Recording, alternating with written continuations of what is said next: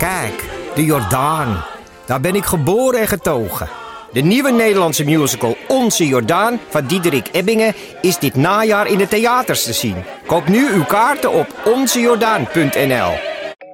Ik ben Jacqueline en in de podcast Lust praat ik over relaties, intimiteit en alles wat met lust te maken heeft met ervaringsdeskundigen en experts. Of je nu in een relatie zit, single bent of iets daartussenin, Lust is de podcast voor jou. Overal te beluisteren, dus ook in jouw favoriete podcast-app. Hallo, hallo, hallo. Ja, hallo, Hallo? Bert. Ja, ik hoor Hallo. je. Ja, ja. ah, daar ben ik, daar ben ik. Ja, je bent er.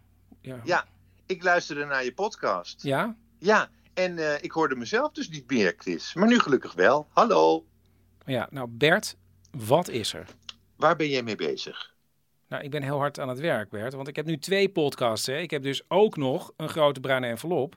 En die is dus inhoudelijk, Ja. ben ik daar gewoon ontzettend Fijn dat jij daar zelf over Wat? begint. Want ik voel een enorme kloof tussen de inhoudelijke en de marketingtak van de man met de microfoon. een, een inhoudelijke tak? Dat ben jij met je verhaaltjes. en verhaaltjes. ik ben de marketingtak. Dat ben ik. Nou, En samen zijn we een totaalplaatje. maar het is dus mijn podcast, hè Bert? Ja, en ik heb je vorige week een PR-strategie gemaild, maar je hebt nog helemaal niet op gereageerd. Ja, maar Bert, ik was aan het monteren. Zo naïef. Nog steeds. Hoe bedoel je zo naïef? Als jij niet zichtbaar bent, Chris, dan trek je ook geen potentiële luistervinkjes. Oké, nou goed. Bert, wat wil jij met jouw PR-strategie? Ik wil jou op tv, Chris. Want dan gaan de mensen luisteren. En dan worden ze lid van Petje Af. Ja. Chris?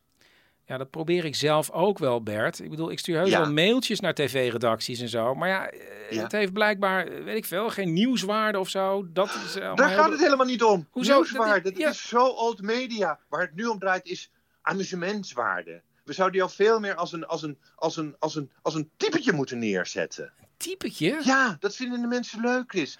En mijn idee is dus dat we voor de tv gaan uitbuiten dat jij totaal ongeschikt bent voor een camera. Hoezo ben ik totaal ongeschikt voor een camera? Nou ja, op de bruidsvideo van Cor en Ankie sta je voortdurend met je ogen dicht. Ja, dat was heel zonnig, Bert. Ja, het dat is was heel zonnig. Say hello to the studiolamp, Chris. Maar goed, dat geeft dus niet als je er maar bewust van bent. Hè? Je ziet eruit als een, als een, Als als, een als een egeltje. Als een egeltje dat, dat in de koplampen van een auto tuurt voordat hij wordt overreden. Een egeltje? Ja, even als beeld, hè. En daar moet je dus niet tegen vechten, dat moet je omarmen.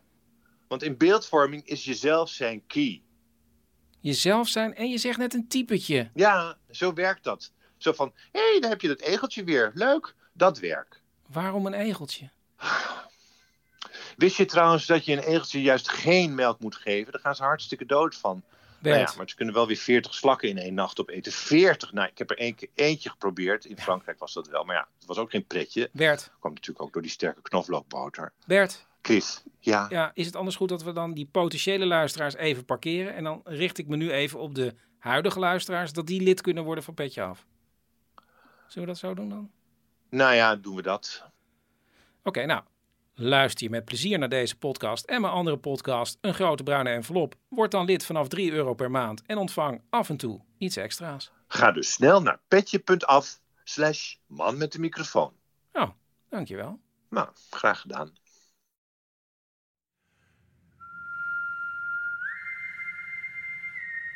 Je luistert naar Mini-Romcom. Waar gebeurde verhalen over hoe ze elkaar ontmoet hebben. Dit is aflevering 4, De Barista.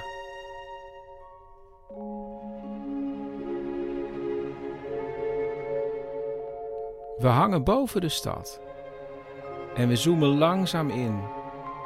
We gaan naar beneden toe. We komen in een winkelstraat en op de hoek zit een koffiehuis. We gaan naar binnen en Lisa, de hoofdpersoon van dit verhaal, vertelt hoe het er binnenuit ziet en waar zij altijd zat. Ehm, heb je een lange tafel waar iedereen kan aanschuiven. Daar is altijd vrij drukkig. Maar ik zat het liefst aan die tafeltjes die daar eh, alleen zaten. Zodat ik gewoon rustig aan mijn scriptie eh, kon werken. Lisa is nu 28, maar was toen 24 en ze studeerde pedagogiek en hoefde alleen nog maar een scriptie te schrijven. En hoe ging dat schrijven van een scriptie? Heel slecht. Heel slecht. Heel slecht. En toch zette ze maandenlang iedere dag de wekker en zat ze vanaf een uur of half elf tot vier in de koffiecompagnie om beetje bij beetje aan haar scriptie te werken. Ja, bleef wel stug doorgaan trouwens. Ik heb nooit opgegeven. Dat, uh, zover kwam het niet. Welke rol speelde het koffiehuis eigenlijk? Het is echt een buurthuis en zo voelde het eigenlijk ook. Een soort van bijna verlengde van uh, je eigen woonkamer, wat je daar hebt. Ik ging daar ook gewoon in mijn joggingskleren gewoon vaak zitten. Gewoon, ja, alsof, alsof je thuis op je laptopje tikt in je te grote trui en je joggingsbroek. Dat ik daar ook gewoon vaak. Ik dacht, ja, het is toch thuiskomen eigenlijk. Als we goed kijken, zien we Lisa daar zitten aan haar tafeltje met haar laptop. Maar om haar heen zijn natuurlijk andere vaste klanten. En dat zijn de zogenaamde bijfiguren in dit verhaal. Zoals. De vrouw met de honden, de hondengek. Als zij er is en er komt iemand met een hond binnen, dan zien we het volgende. Zij gaat op de knieën, die hond gaat kwispelen. Echt voordat het baasje het doorheeft, is de connectie al gemaakt. En dan ja, dan weet je gewoon, daar, daar komt het. Ja, we zien de vrouw heel even kort knuffelen met de hond waarbij ze op de knieën is gaan zitten. Maar dan is onze aandacht alweer gericht naar buiten. Want wie komt daar aan? Het vieze mannetje. Het vieze mannetje? Ja, dat is een beetje een gezet mannetje. Die kwam altijd op zo'n snorfiets aan. Echt zo'n oude, vieze snorfiets, dat was het ook. En hij uh, had zo'n ketting aan zijn broek hangen, waar zijn sleutelbos aan hing. Dan hoorde hij al die brommer aankomen als hij binnenstapte, sleutel. Dan wist ik, ja, daar komt het vieze mannetje. Die ging altijd gewoon daar zitten en naar mensen kijken. Dan heb je nog een groep eigenlijk aan hele gezellige klanten. Dat is een beetje een soort, ja, ik zou het de party squad noemen. En die mensen zitten altijd helemaal achter in het koffiehuis. En centrale figuur daarin is een vrouw van midden 40. Zij is heel gezellig. Zij heeft altijd hele vette sneakers aan. Zij komt samen met een vriendin. En dan heb je nog een soort um, homostel waar ze bevriend mee zijn geraakt. En met z'n vieren zitten ze daar graag. Maar de belangrijkste figuur is de oude vrouw die daar zit. Altijd aan het tafeltje naast Lisa. Omaatje waar wij elke dag voor moesten zorgen. Want die ging niet naar een verzorgingstehuis, maar die zat daar haar dag door te brengen. Dus wij zaten eigenlijk samen altijd de hele dag daar. Haar man zette haar ochtends af en hij haalde haar op aan het eind van de dag. Het ding was dus, ze was dementerende en het werd, eh, ja, je zag haar echt aftakelen.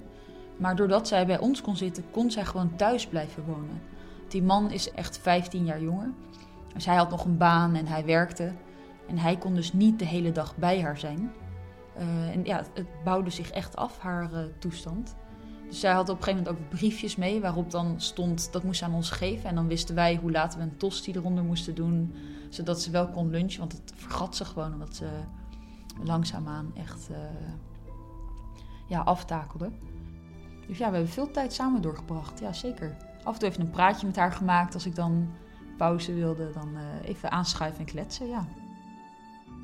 Over echt van alles. Over wat zij vroeger heeft gedaan. Zij had echt best wel een bruisend leven, want ze had vroeger een eigen café in Zeeland. Dus we hebben daar veel over gesproken, over het werken in de horeca. En zij ging met haar man vaak ook naar het filmfestival in Cannes. Dus daar heeft ze ook over gesproken over haar kinderen, over wat ik deed, over. Um, nou, ook zo nu en dan wel over meisjesvoetbal. Dat, ik ben dus fan van voetbal en dat dat vroeger eigenlijk niet was, maar dat het zo leuk is dat het nu zo uh, steeds maar aan het groeien is. Ja, en natuurlijk over mijn scriptie, want ja, dat moest ik ook even uitleggen wat ik dan de hele dag daar deed. Dus het onderwerp ging ook altijd wel weer even over mijn scriptie en hoe gaat het vandaag. Dus uh, ja, echt een beetje een soort oma-figuur bijna, dat je denkt, je, ja, je bouwt echt een band op.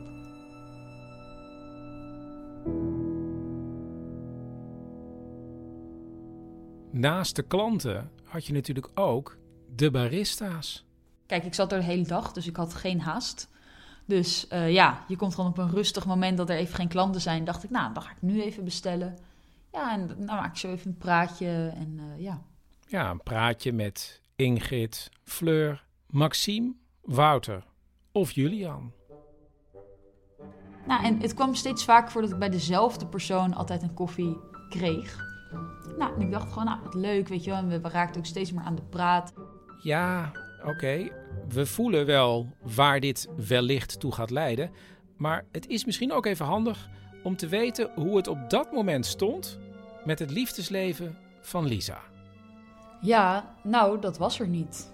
Ik wilde vooral veel reizen en dingen ontdekken. En, nou, dus nee, daar was ik niet mee bezig. Er was geen liefdesleven toen. Op de middelbare school had ze ooit wel eens een jaar verkering gehad met een jongen. En later was er ook nog wel een ander. Ja, een knappe Italiaan. Hij werkte in het hotel waar ik toen eh, logeerde. Ja, we hebben heel vaak ehm, romantisch in Rome afgesproken. En, eh, maar ja, dat was het toch niet. We zijn nu weer terug in het koffiehuis. Maar wacht, ik pak het een stukje terug en dan luisteren we verder. Nou, en het kwam steeds vaker voor dat ik bij dezelfde persoon altijd een koffie kreeg. Nou, en ik dacht gewoon, nou, wat leuk, weet je wel. En we raakten ook steeds meer aan de praat. En ik, eh, zij wist wel, um, ze had ook gevraagd, wat doe je hier op je laptop? Want ze dacht dat ik elke keer zat te werken. Dus ik had uitgelegd, ik werk aan mijn scriptie. Inderdaad, een zij in plaats van een hij. En dat hoeft natuurlijk helemaal geen verrassing te zijn. Bovendien zat Lisa op voetbal. Nou, dit was denk ik één van de argumenten waarom ik dacht: ik ga even bewijzen dat niet alle vrouwelijke voetballers op meisjes vallen. Dat was, ik denk dat het ook echt mijn standpunt was. Want mijn broer pest me hier ook al heel erg lang mee. Die vindt vrouwenvoetbal helemaal niks. En die zegt, ja, het zijn alleen maar potten die er staan en mooie pot voetbal. En nou, dus ik dacht, nee, dit gaat mij niet gebeuren. Het gaat mij niet gebeuren dat ik nou straks een relatie met een meisje heb terwijl ik op voetbal zit. Dat wilde ik helemaal niet. Nou ja, ik werkte eigenlijk net, denk ik, twee maanden in de Coffee Company. En uh, toen kwam er inderdaad iemand binnen. Dit is Ingrid, barista en store manager en op dat moment 32. En in het begin viel ze me niet echt op, want ze was altijd een beetje stilletjes. En dat zou je nu helemaal niet zeggen. En dan bestelde ze wel koffie, maar dan ging ze zitten. Uh, typen op de laptopje. En uh, nou, elke keer vroeg ze weer van, nou, hoe gaat het nu en waar ben je nu? En um, ja, we hadden het over, kan je je concentreren in de koffiecompagnie? En ja, zo raakten we een beetje langzaam um, aan de praat. En ik was ook wel echt eerlijk, want ik vertelde ook van, nou, ik vind het best wel lastig om aan mijn scriptie te werken. Uh, ik vind het ook niet leuk, 9 van de 10 keer. En wat zag Ingrid nou als ze Lisa aan het werk zag? Ik zag mezelf een beetje zitten, ja. Ja. Zij was ooit begonnen aan een studie taalwetenschap en moest alleen nog maar haar scriptie schrijven. Ik heb hem niet eens afgemaakt. Dus ik heb mijn bachelorscriptie gedaan en mijn masterscriptie was af. En toen ging die door de review heen en toen moest ik zoveel verbeteren dat ik het gewoon helemaal niet meer zag zitten. En dus is ze niet afgestudeerd? Nee. Ah, en toen zag ze Lisa en dacht, die zit in hetzelfde schuitje. Ja, en toen ging ik langer met haar praten en vaker praten. En toen kwam ik er dus ook achter dat al die dagen in de koffiecompany... dat ze vaak helemaal eigenlijk niet zoveel had gedaan. En uh, toen zei ze op een gegeven moment van... Uh, ja, zal ik je een keertje helpen met je scriptie? En ja, toen ik stelde dat voor en achteraf zei ze... Ja, ik dacht toen... Nou, hij gaat maar vast niet helpen. Maar dat deed ze dus wel. Vanaf dat moment gaat ze met rode pen, stukje bij beetje, door de aantekeningen van Lisa. En Ingrid weet zich ook nog heel goed te herinneren de dag dat Lisa iets meer werd dan het meisje dat ze hielp met haar scriptie. Uh, het was oudjaarsdag. En zij kwam de koffiecompany binnen en ze zei van nou, uh, hoe, uh, hoe laat zijn jullie er morgen? Want dan ga ik oliebollen halen en dan kom ik morgenochtend. En uh, toen stond ze er inderdaad met een zakje oliebollen. En toen dacht ik, oh, je bent echt heel leuk. Ja. Ze spraken af om de scriptie door te nemen. Maar nu zien we ze toch echt al een paar keer s'avonds zitten. Daar met z'n tweeën in het café. En uh, eerst had ik dus niet echt er iets achter gezocht. Totdat ze mij een bericht stuurde: Wat doe je aan vanavond? En toen dacht ik, wat doe ik aan vanavond? Ik dacht, we gaan toch gewoon wat drinken, wat doe ik aan? En ik vond dat zo'n rare vraag. En toen had ik opeens stress, want toen dacht ik, huh? Maar goed, we hebben wat gedronken en het was heel gezellig. We zijn daarna ook gewoon weer naar huis gegaan. Toen dacht ik, nou, prima, was leuk. Totdat ze me een appje stuurde van... ehm, ja, heb je eigenlijk een relatie? Eh, want ik vind je best wel leuk. En toen dacht ik, red flag. Wat is dit? Toen dacht ik echt, nee joh, we hebben gewoon gezellig de hele tijd tijd met elkaar doorgebracht, gekletst. En dan vraagt ze dit. En ik dacht ook van ja, volgens mij val ik helemaal niet op meisjes. En waarom zegt ze dit nou? En dit gaat helemaal niks worden. En ja, ik dacht ook van, hoe nu verder? Want ja, de koffiecompagnie, dus hè, ik kwam daar ook graag. Dus ik zie haar elke dag. En ik vond het zo'n rotvraag dat ze dat aan mij vroeg. En ehm, toen heb ik geantwoord, ja, ik heb geen relatie, maar ik denk niet dat ik op meisjes val. Dus ik weet niet of het wat kan worden. Ik wil het misschien wel uitzoeken, maar ik schat de kans heel klein in. Die, die boodschap zat er een beetje achter. Maar ik dacht vooral, en hoe nu in de koffiecompagnie? Want ik wil morgen gewoon weer aan mijn scriptie daar lekker een iced latte drinken.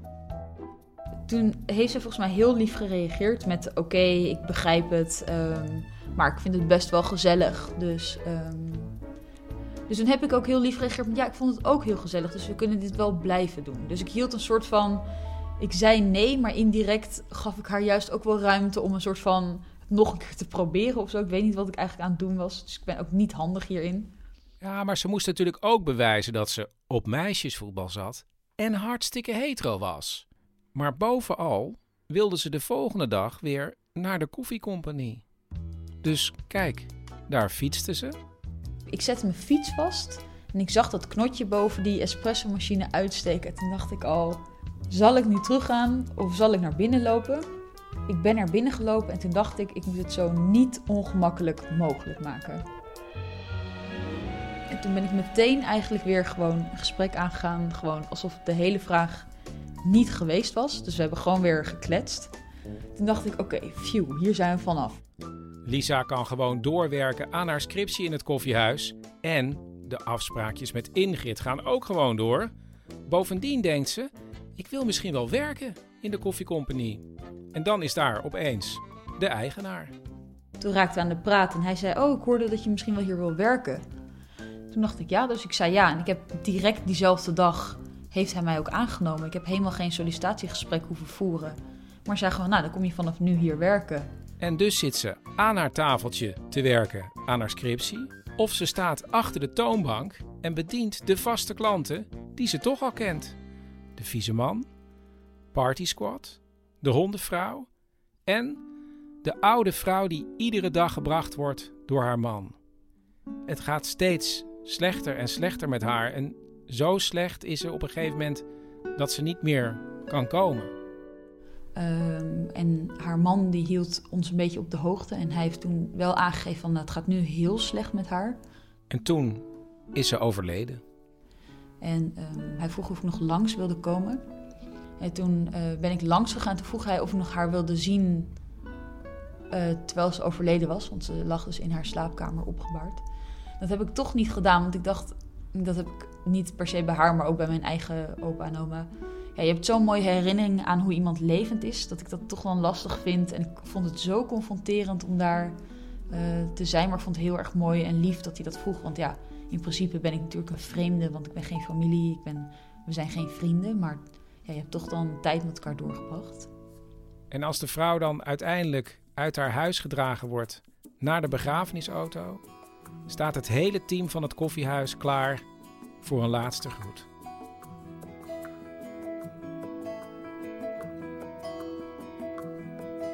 Ingrid krijgt een eigen woning in de buurt van het koffiehuis. En daar gaat Lisa heel vaak s'avonds naartoe, zodat ze samen naar het programma First Dates kunnen kijken. Het was heel gezellig en Elisa zei altijd dat het niet dates waren. Want als het een date was, dan moest het bijzonder zijn en dan moest ze zich erop voorbereiden. Ja, en ik zag er dus nogmaals echt niet leuk uit, want ik kwam ook gewoon in mijn joggingspak. Dan, het was niet, het was voor mij geen date, dus ik kwam daar gewoon even first dates kijken. Maar langzaam sloopt dat er toch in dat ik beetje bij beetje moest toegeven. ehm, ja, dat ik uiteindelijk misschien dan wel op meisjes viel, maar niet op haar. Toen dacht ik, ja, nou, volgens mij is het wel, denk ik gewoon vaak aan haar en ehm, vind ik het leuk om haar te zien. En toen kwam het er langzaam in. Natuurlijk dacht ik soms wel van, oh jee, dit wordt vast helemaal niks. Maar er was gewoon iets wat zij uitstraalde naar mij toe, waardoor ik altijd dacht, oh, dit komt wel goed. Ja, dat was een knop die omging van binnen. Toen dacht ik, Lisa, je vindt haar gewoon leuk. Want ik moest steeds aan haar denken en ik dacht, als je het niet probeert, dan weet je het ook helemaal niet. Dus ik dacht, weet je wat, we gaan ervoor.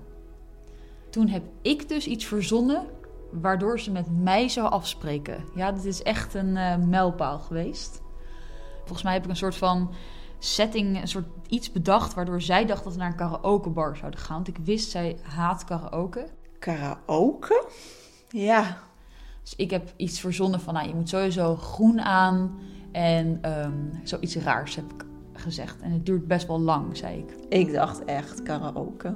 Ik ga niet. Ze gingen natuurlijk niet naar de karaoke. Maar bij hoge uitzondering had Lisa Ingrid bij haar thuis uitgenodigd. En daarbij ging ze nogal grondig te werk.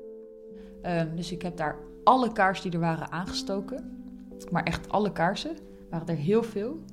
En ehm, toen kwam ze binnen en zij was echt verrast. Want Overal alleen maar kaarsjes. Ja, toen wist ik wel, oké, dit is nu voor haar ook een date. ik schrok een beetje van mezelf. Ik dacht, oh shit, nu heb ik het romantisch gemaakt. Wat nu, weet je, en waarom doe ik dit eigenlijk? En waarom kon ik niet gewoon het licht aan in een film? Waarom die kaarsen? Ik begreep ook helemaal geen reet meer van wat ik nou deed. Dus ik was eigenlijk ook niet bezig met initiatief nemen, maar gewoon meer een soort van paniek van binnen met waarom doe ik dit? Maar het was wel gezellig. Ik weet ook eigenlijk niet meer wie de eerste move gemaakt heeft. En toen heeft zij het initiatief genomen en toen hebben we daar op de bank gezoend. Voor het eerst heb ik toen een meisje gezoend.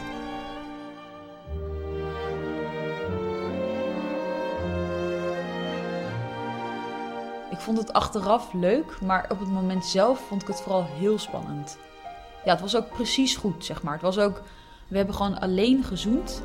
En wel, we hebben wel een paar keer gezoend, maar het was niet dat je dan meteen over de top gaat en dat je het eigenlijk verpest. Het was gewoon precies dat je denkt van, ja, dat was het. Dat was het begin. Somewhere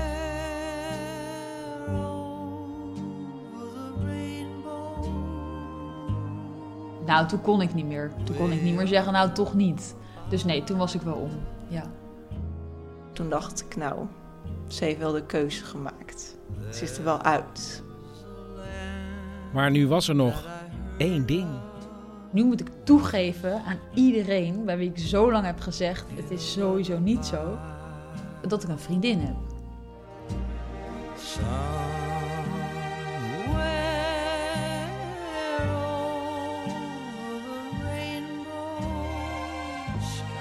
Ze vertelde het in de familie als eerste aan haar moeder. En hoe reageerde die? Oh, heel lief, heel lief. Die was meteen van: oh wat leuk en eh, helemaal goed Lies. En hoe heet ze? En je mag er altijd meenemen. Zo. Dus die was, nou, zoals je hoopt dat je moeder zou reageren, zo reageerde ze. Ook haar vader reageert prima. En dan Ja, mijn broer vond ik gewoon het gênantst. Want ik had tegen hem het allerhardst geschreeuwd dat het niet zo was.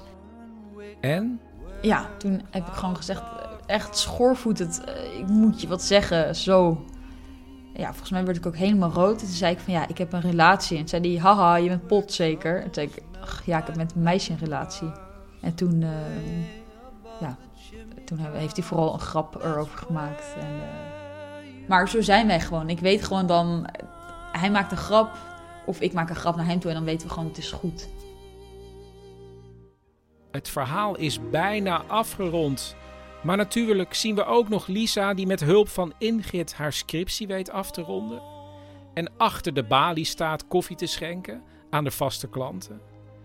En daartussen zit ook een nieuwe vaste klant. De echtgenoot van de overleden vrouw. Nu komt haar man, ja. Ja, Die komt eigenlijk, die kwam nooit. Die kwam er alleen maar afzetten en weer ophalen. Maar nu komt die man dus wel elke dag. Dus nu is hij de vaste klant geworden. Ja, dan neemt hij zijn eigen kopje mee. Dat is echt heel erg leuk. Ja. Tot slot, Ingrid werkt nu ergens anders. En Lisa is store manager geworden. Nu is het omgedraaid. Eerst was zij manager en ik vaste klant. En nu hebben we elkaars rol overgenomen.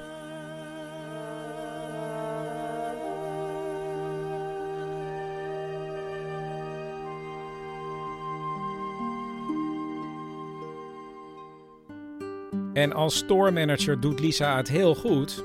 En ik kan het weten, want haar koffiehuis is ook de mijne.